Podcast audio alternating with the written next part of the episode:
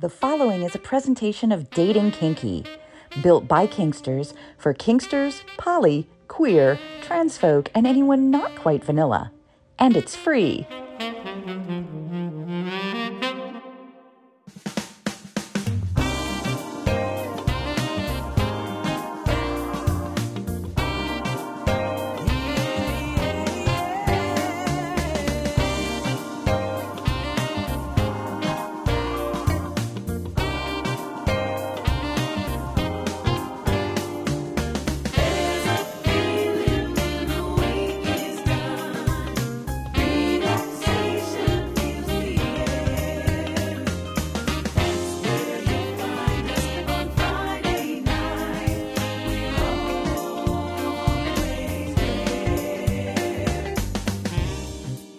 Featuring personalities as their authentic selves, this is What Women and Other Wonderful Humans Want, presented by Dating Kinky.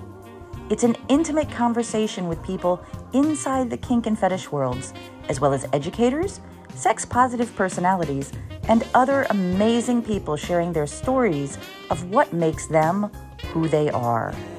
And now, here is our own wonderful human with the questions, John, or as he is known around the kink and fetish community, Hi there, Catsuit.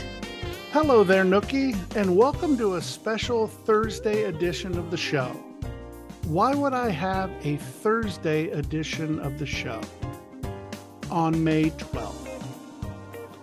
Because today is my sixtieth birthday. No, I can't believe it either. sixty years of discovery. sixty years of finding out who my authentic self is. And the reason that I'm airing this show on my birthday is I wanted for my birthday to give a gift to all of you. Lee Harrington, who is an amazing author who has written so many books for our community, has just written a book called Become Your Own Beloved, A Guide to Delighting in Self-Connection. And when he contacted me, I didn't realize that this was the book he wanted to promote. It's a book that I know that I would read, and I don't read a lot, to try to understand more about myself. And as you will hear in this episode, which becomes very personal, becomes very emotional, you will understand a little bit more about what you can do for yourself to not only love yourself, but to connect with yourself. And Lee was nice enough to allow me to share some of my own personal stories, which I think may touch a chord with you as well. If you don't know about Lee, Lee Harrington, who goes by the pronouns of he and they, is an internationally known spirituality, identity, relationships, and personal authenticity author and educator. He brings a combination of playful engagement, thoughtful academic dialogue to a broad audience, having taught classes, shared presentations, and delivered keynotes worldwide for over twenty years. An award-winning author and editor on gender, sexual, and sacred experience, his many books include Traversing Gender, his many books include Traversing Gender, Understanding Transgender Journeys. He's been blogging online since nineteen ninety-eight and has been teaching since two thousand one. You can check out Lee's adventures, as well as his podcast, tour schedule, free essays, videos, and more at passion and soul dot com. An amazing conversation with Lee Harrington on what women and other wonderful humans want.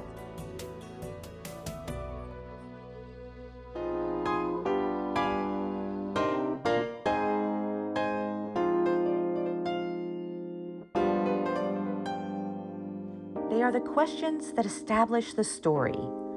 Five questions about firsts, bringing back the genesis of the character behind the human. It's the first five, and it starts now. And as always, we start with the first five, this time for the third time with the one and only Lee Harrington. First time you realized that self-love was so important to you. Oh, I would say it was during my existential crisis uh, where I bought myself a wedding, an engagement ring, and was doing this whole thing around self-love and had an existential crisis that if I asked me to marry me, I might say no. Mm. And that was when I realized that this was not just a performance art thing. This was not just a self-healing thing. This was, yeah, that this was a the work of the soul.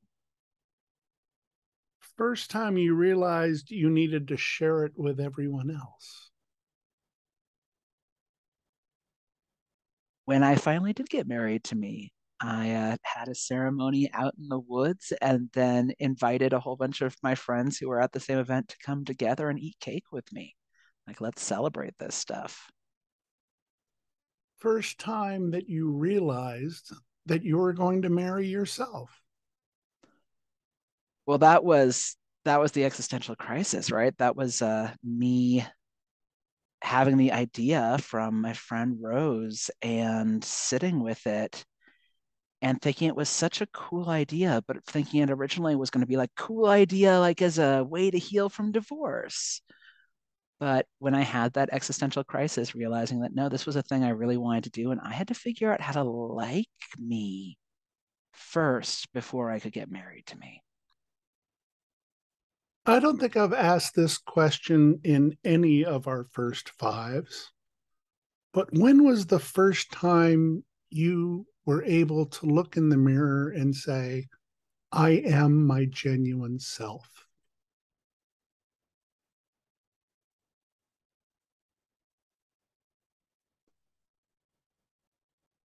I would say Burning Man two thousand one.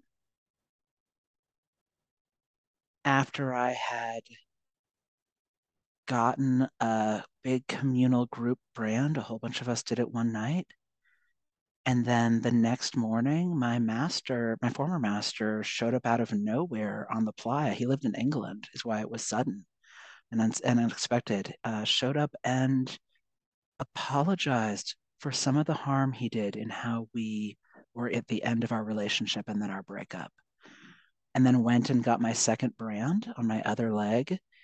And afterwards looked at myself in the mirror and realized I wasn't beholden to those traumas. I was there with me and fully in me and authentic there in that moment. First time you ever had someone who identified with you so much, make themselves known to you, and what was your experience going through that?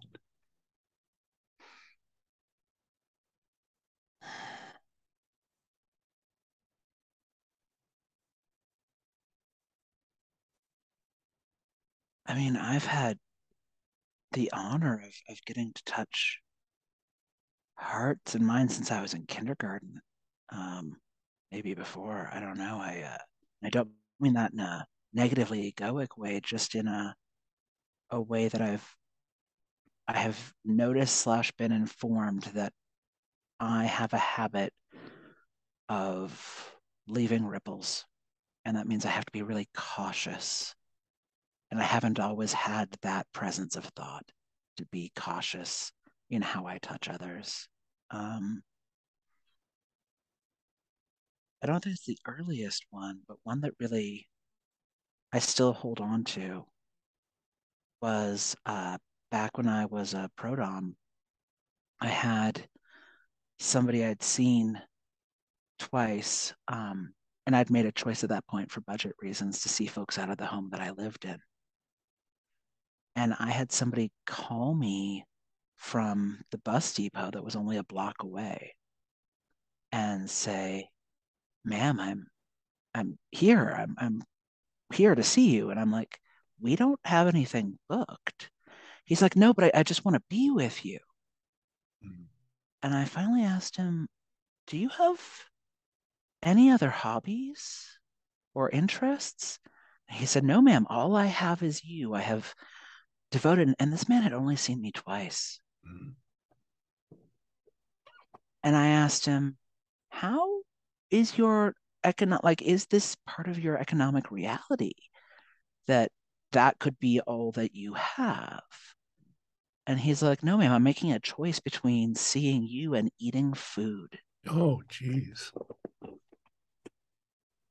That he was apparently living in a family member's home, um, and that he was choosing to take what little money he had to see me as a pro-dom. And, uh, and I told him I was really honored that that's where he wanted to spend his passion and that he felt moved and connected. Um, but I needed him to have one other thing in his life before he saw me again. Whether it was that he went hiking on a regular basis, whether it was that he got a dog, I didn't, whether he took up philately, I didn't really care. I just love the word philately. It brings me such joy. Stamp collecting. I actually um, know what that is. Oh, good, good.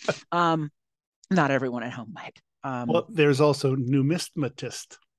What's that one? Coin collecting. I love that. That's awesome. But yeah, I told him he needed one thing. And, um, he never saw me again. Mm. And I still wonder, like, where and how his life is, because me showing up in his world made him make the choice between me and food. Mm. And that's that's really stuck with me ever since. It leads us very nicely into the fact that sometimes people have to find the love for themselves first before they can allow others to share that love. And when we come back on What Women and Other Wonderful Humans Want, we will take a deep dive into Become Your Own Beloved, a guide to delighting in self-connection. Our guest is Lee Harrington, and we're back in just a moment. We do this show without paid advertisers and provide it to you as a labor of love. If you want to help the show, as well as contribute to Catsuit's conference fund to get live interviews and teach some amazing classes, you can give at bit.ly slash thanks Catsuit. Now let's hear from some of Catsuit's friends with some messages for you. Are you curious about kink but don't know where to begin? Or maybe you have a friend who, while they appreciate your interest in B D S M, they don't really understand what it's all about. You should check out Kink for the Curious. It's a fun little activity book with color pages and word finds, lots of silly puns, uh, but lots of solid B D S M and kink information, written by somebody who's been in the business for almost thirty years. Kink for the Curious, a B D S M activity book for beginners, written by Princess Natasha Strange, that's me, is available on Amazon. Go get it now.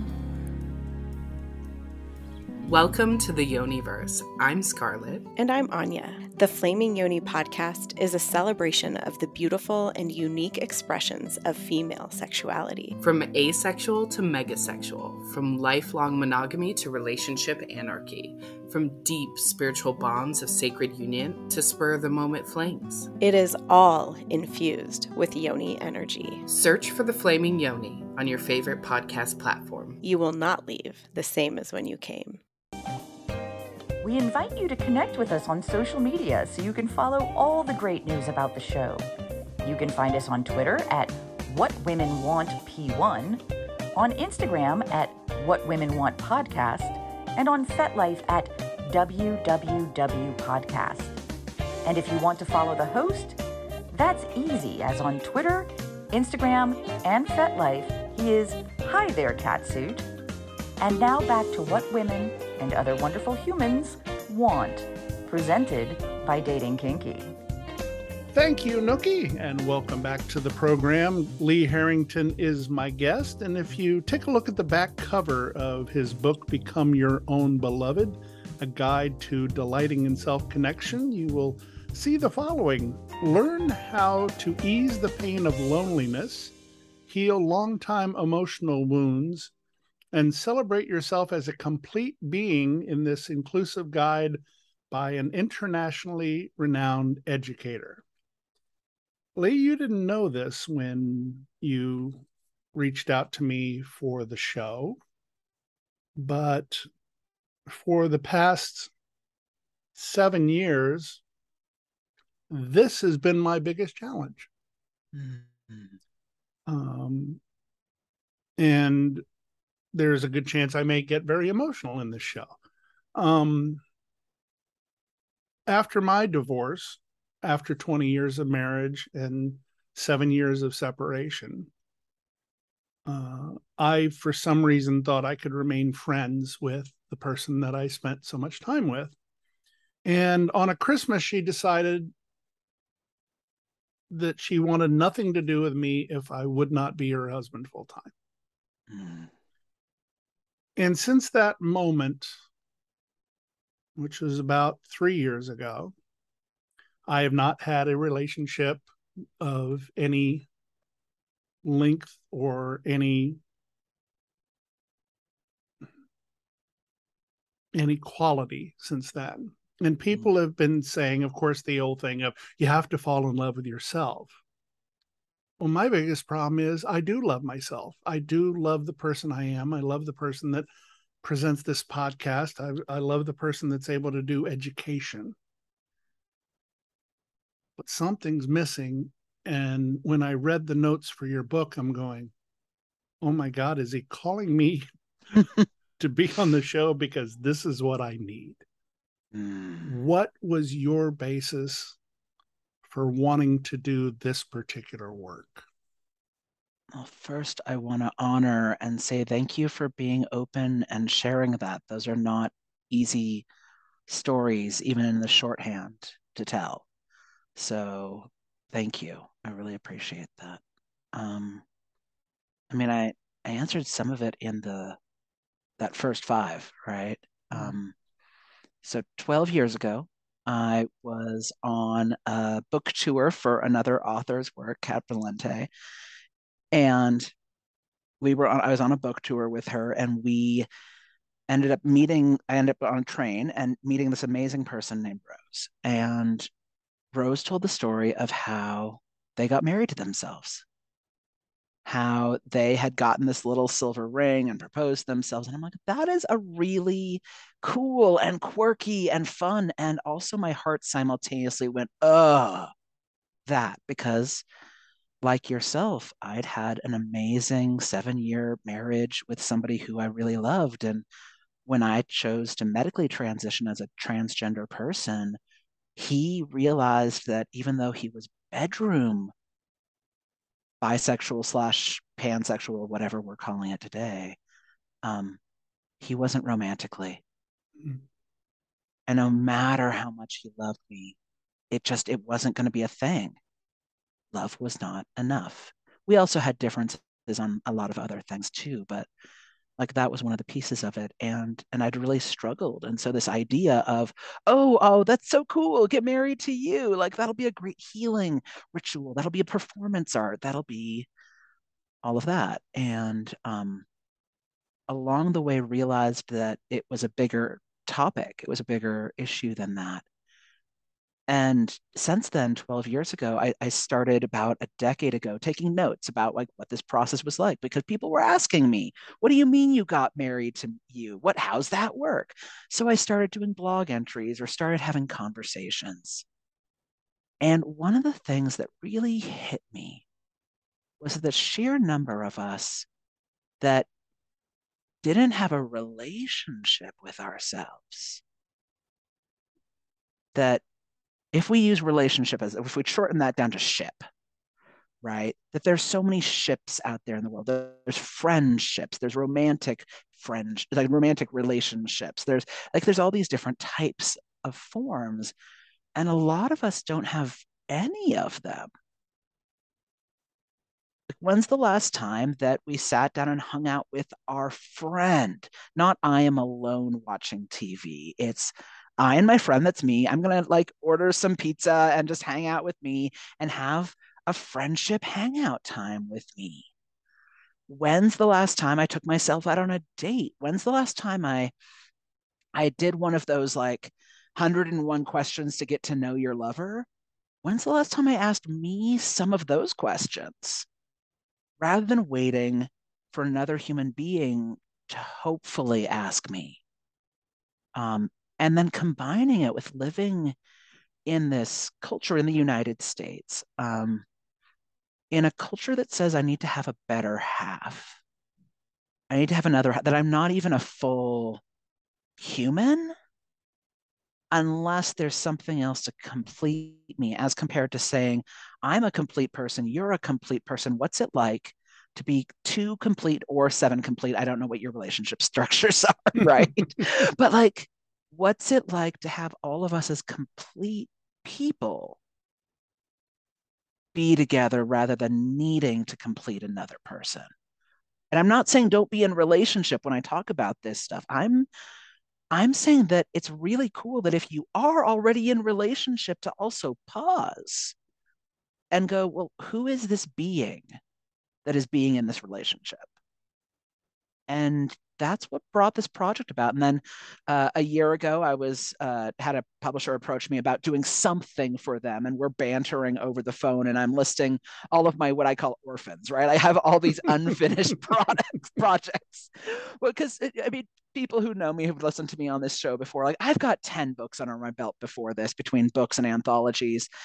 And so, like, I, I write a lot, I do a lot, but I've got ideas that have been birthed out of conversations or out of classes that I've attended or classes I've taught. Like, there's these pieces that get started and then don't end up with a home. And this was one of them. I had like a kind of outline, sort of, and three chapters finished. And this publisher was a Twin Flame, approached me and said, hey, what's in your orphans pile? And so I started listening to them. They heard me say this one and they went, oh,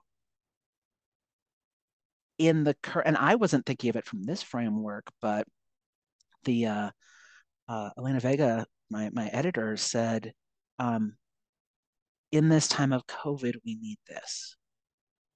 People have been saying things, you've got to do self-care, you've got to do self-love, but no one's talking about self-connection. And I had not thought about it in that framework at all.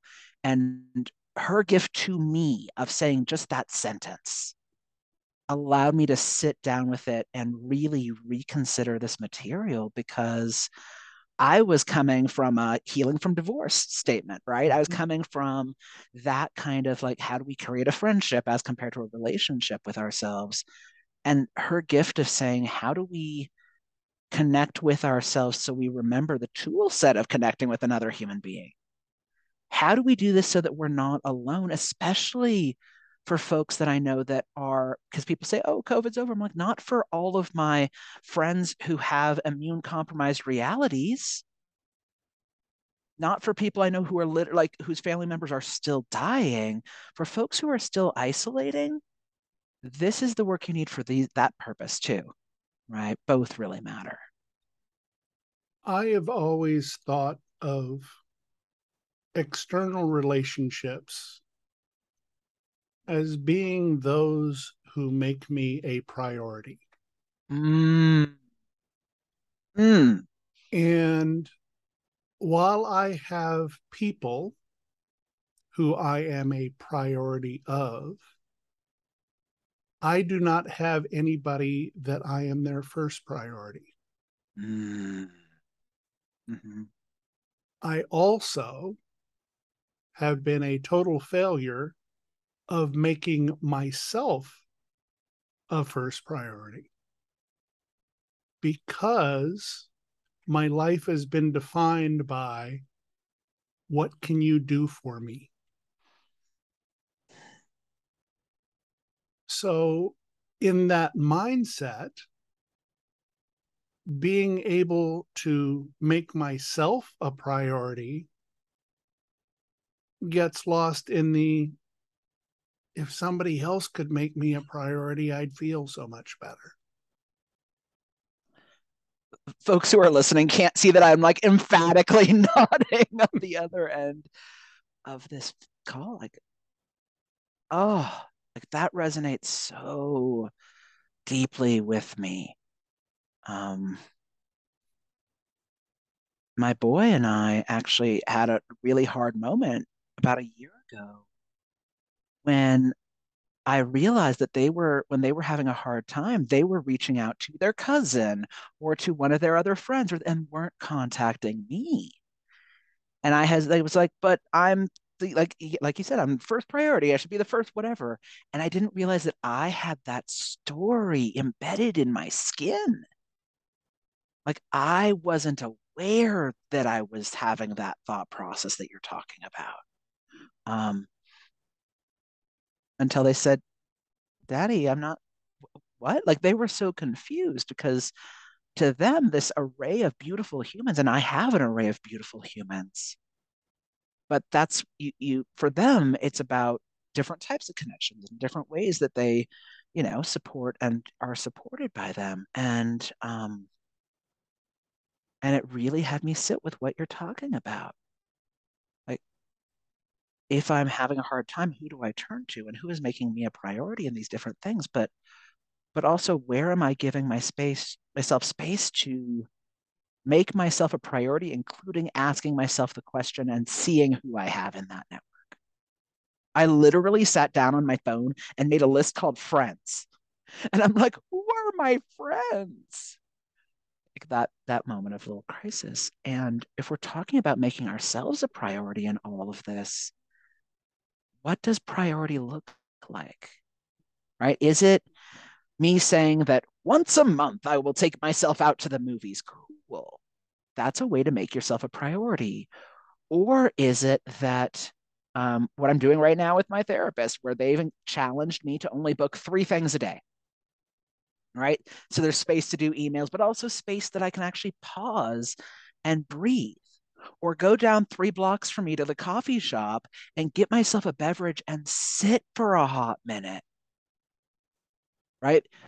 Making ourselves a priority doesn't have to be every two months you go on a three-day yoga retreat, right? That doesn't have to be what making yourself a priority looks like.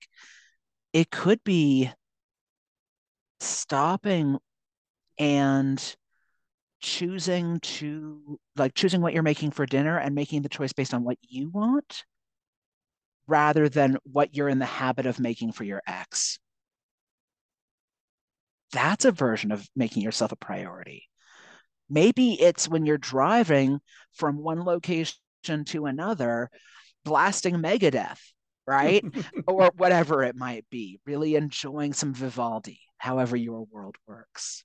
Um, And musically making yourself a priority. What would it be like if we paused and found those little ways? Because I think sometimes we envision that priority has to equal time, but it could also equal energy. I'm taking an amazing course right now with Jade T. Perry, and if folks do not know their work, she is a Black, queer, disabled, churchy, mystic, and tarot reader who is amazing and, and kinky. So if you, especially if you are a Black femme listening right now, her kink online events focusing on uh, Black femme pleasure are amazing because she's also kinky. But um, I'm doing an intensive right now about being easeful in our lives, right? Which is a form of prioritization of our own energy. And she brought up this idea, like in passing, but it's like sunk its its roots into me. And my brain has gone since then into all kinds of directions on it. But this idea of prioritizing ourselves also includes not just who do you add to your life, but who do you remove? Mm-hmm. that that notion of respecting our relationship to ourselves is noting what other relationships are destructive. She didn't say this part. This is now my spinoff. Mm-hmm. But like, what is harmful? Because if I spend all day thinking about my former partner and spending all of this time on them, they're getting rent for free in my brain. Mm-hmm. I am prioritizing them before I am prioritizing me, right? So it could be that too. Like, what does the, the structures of prioritizing ourselves can take so many different forms, and they don't have to exclude other people, right? We can still prioritize our local kink community, and yet also prioritizing that sometimes putting up some of those boundaries allows us to be able to show it more fully in that relationship. So, yeah. And I think that the statement that I just put right out on F E T a couple of months ago, we're saying, I'm going to prioritize the people who invest time with me first. Mm. Mm-hmm. Right. Because I have hundreds of friends. Yeah. The amount of people that I have who pick up the phone and text me, mm-hmm. maybe about ten. Right. The one that does it every day is one. Mm-hmm. And I love her with all my heart. And she is my queen and she's my best friend. But I also know that she has the love of her life, her boyfriend. Yeah. So that's where you're like, I know I'm a priority. I know I am a top priority for her, but I don't want to get in the way of what I think should be her top priority. Mm. And it's like you're sacrificing, sacrificing your priority because you want others to succeed. And then why don't you do that for yourself? So I think this is this comes from having been some form of consensually non-monogamous or polyamorous since I was in middle school, mm-hmm. right? Um, I find that there's a lot of folks who have a best friend and a romantic partner who they spend, if you do the real math of the energy in their brain, almost equal amounts of energy on. Mm-hmm. It doesn't get the same label, but both are so ingrained and important in their life that if they didn't have one, if you had to choose between your best friend and your husband or whatever it might be, it won't, neither party, none of the parties will succeed. Mm-hmm. Right. And And I think if I take that same polymath, right? And that one I just gave isn't an example from polyamory, but I think it actually is an example from polyamory because it's two different forms of love, but they're both love. Mm-hmm. But if I actually treat this like three people instead of two people that I'm choosing between, if I'm treating this like three people, we've got A, B, and C. Instead of only worrying about A, B, and A C, to think about what my relationship with A is. Mm-hmm. Because me prioritizing this, not just as how we match as these pairs, but how am I taking care of me? How am I treating me? Because if I am showing up m- with more, with more juice, with more energy, with more whatever, there's a higher likelihood that I can be present in these other two relationships in a way that that allows them to feel seen too. Mm-hmm. But I have somebody dear to me that um, recently was talking about how they really wanted to be there for their partner, but they were drained. That their partner was going through a really hard medical time and they kept trying to help and do all this, but they they literally needed to sleep because work was exhausting them and they, they didn't want to have to choose between work and their partner. And I said, yeah, but there's a third relationship you're forgetting. And they're like, I know, with myself. Like they grow so, because they knew the answer, right? Um, but we might groan about it, but if I show up having actually slept, if I show up to my own life having actually slept, what could I actually do? Not in a grind culture kind of way, right? That you have mm-hmm. to do this for the opportunity to be more productive, which is what a lot of American culture does. Mm-hmm. Um, but in the way of quality of presence. The difference between that text message that says, hey, how are you doing? And comparing that to the text message that says, hey, how's it going today? I was thinking about you. Mm-hmm. That that there is a difference to that quality, and that kind of self-attention I find can up that quality in our lives, up our, our excellence. I had a text message that I sent to my queen uh, a couple days ago. Um, we're recording this on a Tuesday, and it was actually yesterday. It was Monday. Mm. And I sent her a text and I said, hey, love, just wanted to wish you a wonderful start to your week. I hope it's an absolutely beautiful day. And I love you with all my heart. Mm. And I was doing it as a voice text. And as soon as I finished that word, I just started bawling in the car. Mm. And um, you can hear my voice cracking now. The love that I have for her is immeasurable. Mm-hmm. I have written a post on F E T, and I made it available outside of F E T as well, called Simply Love. And it is this thing that I do where I have absolute love from the bottom of my heart for so many people. My queen, my friends in Florida, Tina, Sophia. Uh, I'll put the pro-dom that I'm spending my birthday with. Um, Jean Bardot is one of them. Mm. Um, Professor Gray, Miss uh, Miss Mary. I mean, I could list all these people that I have texts that say, I just wanted you to know I love you today. Mm. And I get it back in kind.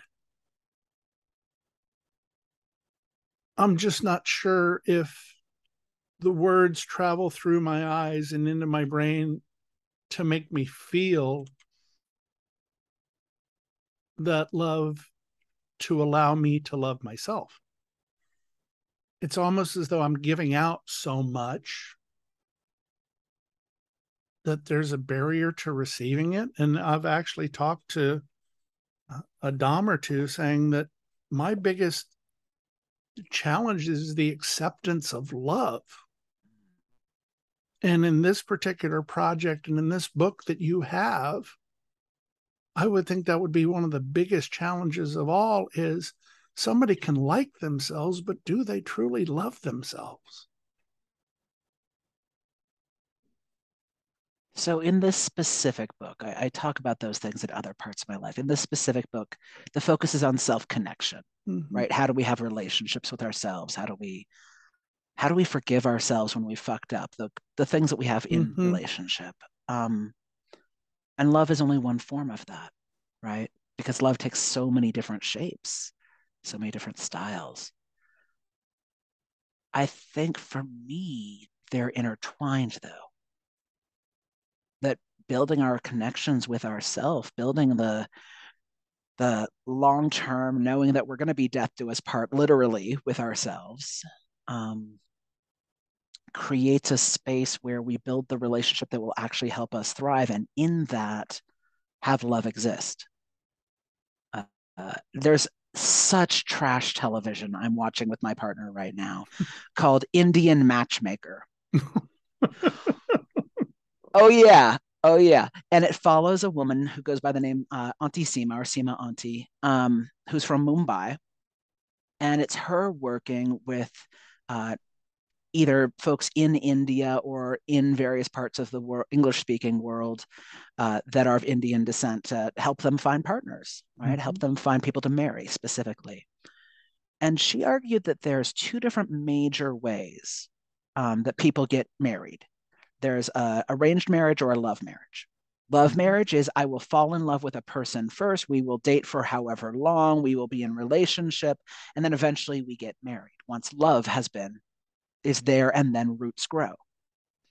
Arranged marriages, she argues, are that you build the relationship. You say, this is, this is the thing we're doing. We're getting married, right? We've met. There's enough in common.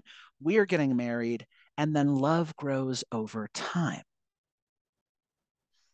Because it's a, but it's a different shape of love. The the Greeks argue it as well, that um, I'm trying to remember the term for it right now. I know I have it in the book. Um, but there is love that comes, sparks in eros, right? Passion, desire, drive.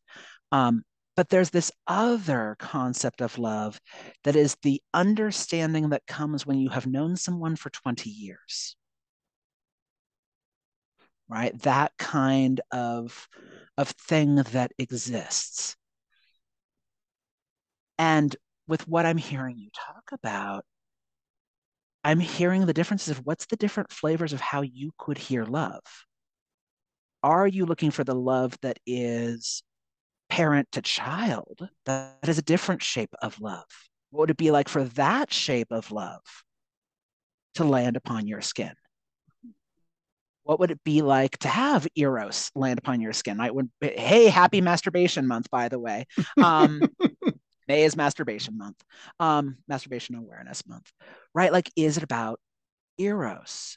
And I wonder, and and I'm curious, the question for you, when you say, I don't hear it in, in a way from them to believe it for me, what what would that look like?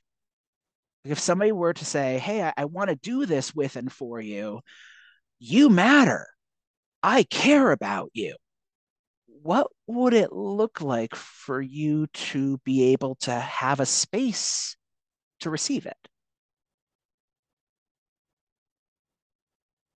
I have people that do that for me. I was telling you before the show about someone who has been a longtime listener of this podcast, who said that they wanted me to be able to experience the things that I talk about, mm-hmm. and reached out and said, I want you to be able to do that. And as we tape this, it hasn't happened yet. As this airs, it is happening, which is kind of interesting. Hmm. But my mind is full of trepidation of discovering, excitement that I'm going to be able to experience. Mm.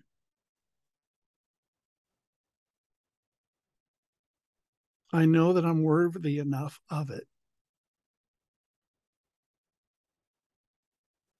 but I'm still trying to believe all of it. Because I know that I would go to the ends of the earth for many, many people. I just haven't met many people who would do that for me. Yet they do all the time, and I don't take the proper inventory of it. Mm. And if I go back to it, um, you know, I've dealt with depression for many, many years. Sometimes it's good. Sometimes nobody knows it. Sometimes everybody knows it. But I can always point to the day that my dad died that it started. And I think it has to do with the fact that my dad was my rock, and he always let me know that everything was going to be okay.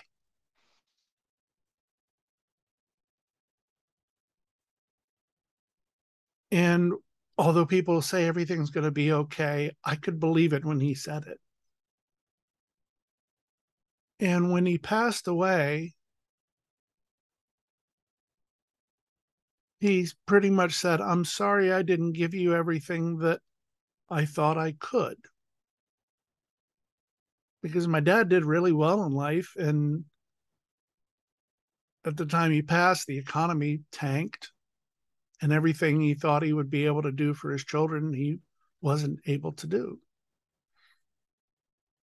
And I just, I just saw the fact that his desire to do things for me was something that I never expected.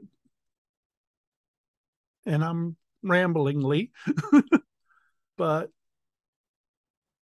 I think what it looks like to me is when I can look at the person that is giving that to me, feel the connection, and feel the energy that goes between the two of us, that allows me to realize that I don't have to be selfish to accept it. Mm. Because so much of my life has been thinking I'm selfish whenever I just want something for me. You are not alone in those feelings. And I myself empathize with that last statement, especially. Um, that that idea that asking for our base desires should, or base needs in some cases, feels like greed or selfishness. I uh, had somebody I was in a relationship with for many years, and about a year into relationship, like every time they would say, I need this, I need this, I would go out of my way to make that happen. Because mm-hmm. in my head, need equals survival, yeah. right? Like, because if you ask for your wants, that's above and beyond. You, I mean, your wants are like just your wants, right? Um, and then I realized like six months to a year in that when they said need, they weren't survival items. They were saying that they're what I would define as wants. Mm-hmm. Um, so that idea that that you have to feel that that's you're not alone. Um, I wonder when you talk about your that relationship with your father and your father saying it's going to be okay. And, and this is coming from a perspective that that I have an ancestral vener, I have an ancestor altar. Um, I offer, I put up offerings on a regular basis to my ancestors of blood, of love, of career, et cetera. I've got everyone from, you know, all my various grandmothers to a picture of Fakir Musafar and and uh, uh, you know, Tony de Blas, who, for folks who don't know, Tony de Blas invented the leather pride flag. He was also my mm. daddy's daddy. Um, or Fakir, who's like the grandfather of the modern body primitive and, and piercing and whatnot movement. But I've got them all as altars. And so for me, like ancestral connection is, is part of my literal daily life. I wonder what it would be like to have his voice in your head saying it. Because you're carrying him, like literally your D N A. And if If you are not biologically related to him, his years of embedding his heart into you. Yeah. I wonder what it would be like to get to hear his voice, not on a literal level, but like embedded in your head. The difference of you saying it's going to be okay and getting to hear your dad in your head say it's going to be okay. Because nobody else is, yeah, go ahead. I know this is going to sound strange as hell, but his voice comes out of my mouth. Mm. Oh, that just hit me. Like, again, folks can't see me, but like literally I held my heart. That is, that's I mean, stunning and beautiful. It is, and like, it has been my, it's been my job to tell everybody they're going to be okay. Mm-hmm. Even yeah. when I'm not. And I know ca- that you're carrying forth his missive. Too. Yeah. I mean, my relationship with my dad wasn't always great. He challenged me a lot, and uh, there were extenuating circumstances where I didn't treat him too well. Mm-hmm. But then we became best friends. And but what he gave to me was this. It wasn't a soft landing. It was, if I fell, he was there to help me up. Mm. He didn't keep me from falling. And that mm. was a very important thing that I know my kids didn't always understand. But especially with helicopter parents of today, where, oh, we don't want anything to happen to our kids. We want to make sure that they all feel good about everything. And if I didn't learn to fall, I wouldn't learn to get back up. Yeah. And so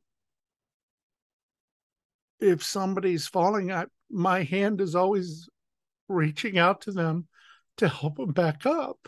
Right. And what you're asking for is a hand in turn. Yep. That yeah. would be it.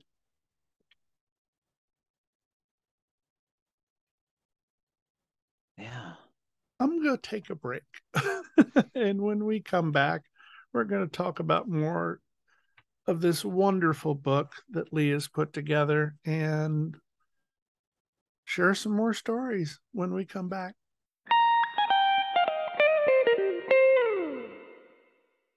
Hi, this is Venus, and I have a special message going out to all the single ladies listening right now. What if you could have a committed, loving relationship with a partner who is monogamous to you, but who would love to see you have sexual experiences with others? Sounds too good to be true, right? Well, it's not. You really can have your cake and eat it too. You can have it all. Learn more at venus connections dot com. That's venus connections dot com.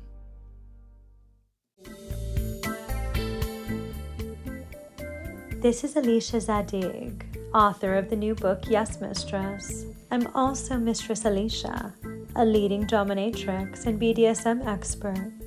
My book, Yes Mistress, takes you on a provocative, eye-opening journey into the erotic worlds of kink, fetish, and female domination. Join me for a fascinating conversation. Male submission is more common than you think, and more rewarding than you can ever imagine. Yes Mistress, now available on Kindle, and you can order your copy at yes mistress dot com.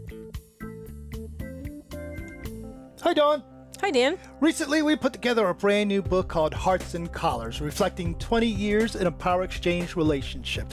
It's three hundred fifty pages of what we've been living for the past twenty years. Indeed, and it's got chapters like communication, power exchange and spirituality, how to be a leader, high protocol, becoming a follower, rituals, the new porch time, victim, survivor, and thriver, power exchange and polyamory, submissive versus wife, the practical contract guide, relationship short- shorthand, as well as other tools and experiences we've had over the years. Check it out at erotic awakening dot com slash hearts and collars. Bye, Dan. Bye, Dawn. Hi there. I'm Nookie. My pronouns are she, hers, and I'm the founder of Dating Kinky, a different kind of dating and educational site for kinksters, poly, queer, trans folk, and anyone not quite vanilla. And it's free. Catch me in my own podcast, Dating Kinky. And now back to John and their guest on what women and other wonderful humans want. Thank you, Nookie, and welcome back to the program. I'm John, also known as Hi There Catsuit. Happy to be joined by Lee Harrington, who has an amazing book, Become Your Own Beloved, A Guide to Delighting in Self-Connection. And one thing that I have noticed in this entire conversation is that what you're talking about is very polyamorous in nature, in oh, the yeah. fact that to have a relationship with yourself and with others There's a lot that goes into the polyamory type thought process. Mm-hmm. And the foreword of this book was done by none other than the co-author of The Ethical Slut, one Dossie Easton. It was such an honor to, I, I, I wrote a couple of people that I know that would be just like one of those, like, shoot for the stars, right? Shoot for the stars, you land in the in the sea or whatever the hell that, like whatever the hell that is. Um, I always get that metaphor wrong. But um, it was funny when I first pitched to her, she's like, cool, so I'm going to write in it about my, my explorations with kink and this and that. And I'm like, Dossie, it's not a kink book. And she's like, okay. So, and like, as she's right, she writes me like this, this piece. And I'm like, Dossie, it's also not a, there's like, we're not talking about masturbation when we're talking about self-love. Like, yes, I mention masturbation, right? Amongst exploring your senses in general. Yes, I mention uh, kink in passing, like in one, like in, a, in two lines. Um, but that's not what we're doing. And suddenly it hit her where she was like, oh, oh, I know exactly what I need to write about. And so her intro is about her experiences during the summer of love, of being a single parent, moving to the Bay Area, and trying to figure out, who am I other than, other than mother, other than former whatever partner of whatever, like, who is, who is this person called me? And, and who does she want to be? And asking herself those things as a young mother. And when I got this forward, like my heart just, like, I'm even still getting goosebumps. Like, it was so tender. And, and most people are used to seeing Dossie as being this rich resource, right? An author, a educator, a therapist, et cetera, who's been excellent in her field now that now in her seventies, like, has been excellent in her field for so long. Um, but to see the tenderness of her own story of who she, how she tried to figure out who she was, was such a gift to get to hold. And I am, I'm really glad I asked her, because it gave, it's going to give people a chance to look into her life in a way that she hasn't shared. In this book, we see your journey for self-connection and self-love. But more, and I think it's because you were one of my first guests on the show, and I had heard your story and I hadn't had a chance to meet you. But more than anybody I can possibly think of, the term self-love for you applies. Mm. And here's my reasoning. You were born in one way. You lived your life to the fullest in that way. You went with your genuine self. You transitioned into the person that you knew you were meant to be. You've taken that person and created this beautiful soul that goes with passion everywhere and educates and allows people through your eyes to see all the possibilities from all the different things that you've done in your life and you've been through. And if it weren't for self-love, you couldn't have made it through all that. Thank you for the gift of sharing how you see my journey. Um, and for folks who don't know, I literally have the word love tattooed across my belly. Um, I joke that it is both a dirty four-letter word in our culture as one of the, as well as one of the many names for God. Um, But I don't know if love has always been there. I think love has ebbed and flowed. I think liking me has ebbed and flowed. Like, the underpinning of love as a concept that is how we connect to the divine and how we connect to our core sense of self, absolutely always there. But like, these flavors of love that I even mentioned, like, they've, they've come and gone and come back. Um, And that idea that like I lived in one way and then changed another, I personally argue that we all have lived in one way and then changed to another. Mm-hmm. Mine just happened to look a little bit more dramatic as a transgender person and as a, you know, body adventurer and whatnot. But, but I think we all do. And, and finding our ways into and out of and then back into love when we realize we've tripped and fallen and and need to find it again. If if I have the ability to to do some of that, then I am grateful for it, but I, I couldn't have done it without, as you mentioned before, that my polyamory journey. I couldn't have done it without my kink journey. I couldn't have done it without my body mod community journey. I couldn't have done it without my psychotherapy and being part of of those worlds worlds as a recipient of such paths, communities. Like I I couldn't have done this work. Um, like I am, I and my work are a continuation of those who have come before me and gifted me their stories. Uh, so if I have the ability to, to give some of it forward, then I am grateful to do so. I look up to what you do for the community and the gifts that you've given us. I mean, I could go and and I have at the beginning of the show read the bio that you have. But the genuine Lee Harrington is one of the most gentle, giving, lovely people I've ever met. And as we air this show, it is my sixtieth birthday. Mm.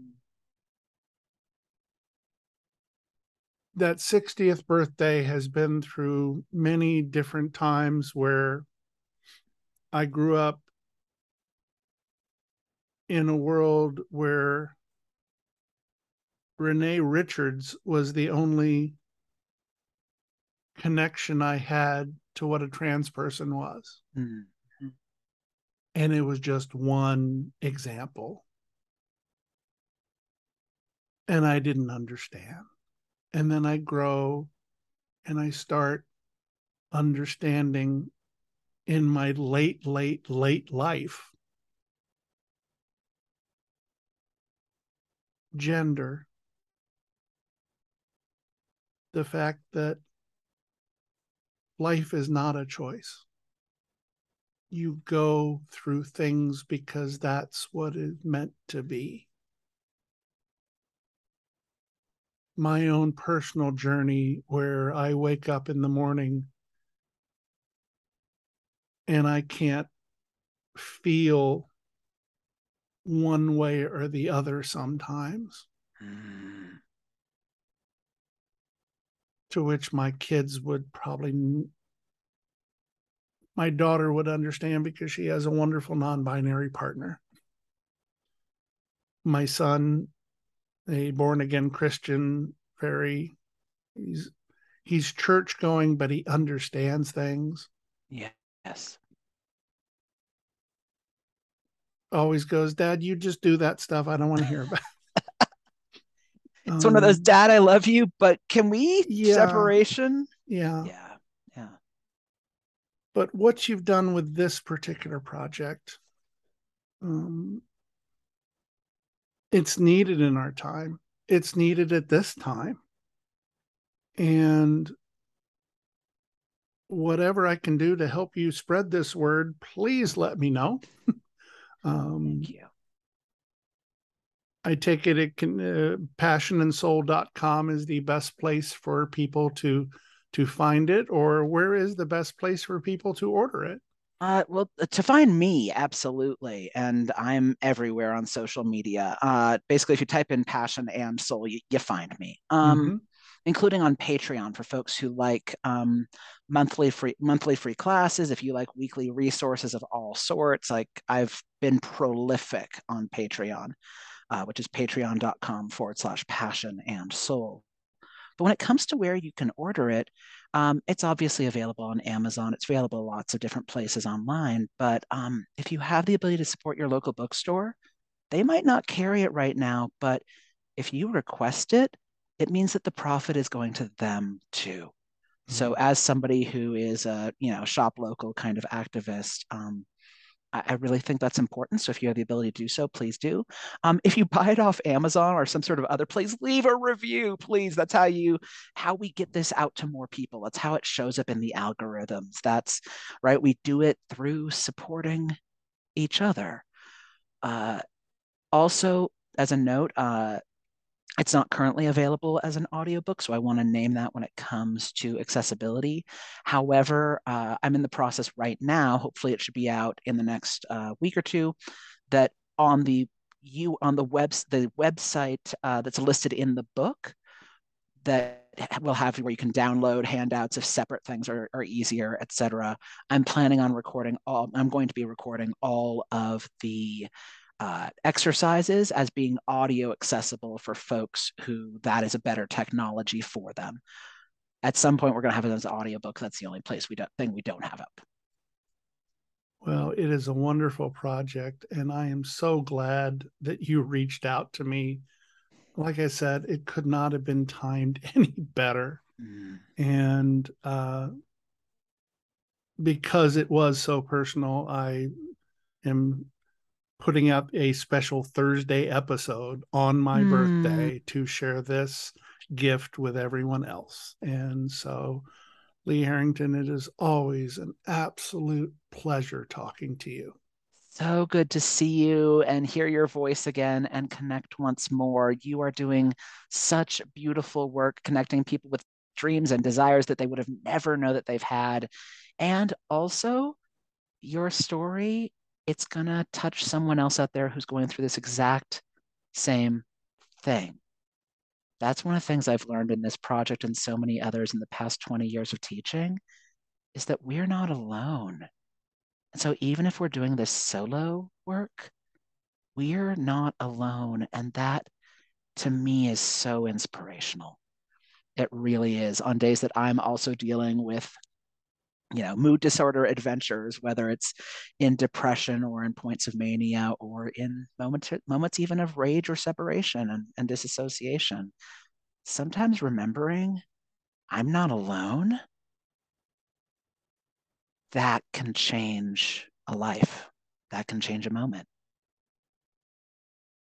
I can't thank Lee enough for sharing space with me on the program today. What an amazing gift for my birthday it was, and I hope that each of you were able to receive something personal as well. I am down in Florida right now experiencing a once-in-a-lifetime experience, which we'll be telling you about in the upcoming weeks here on the program.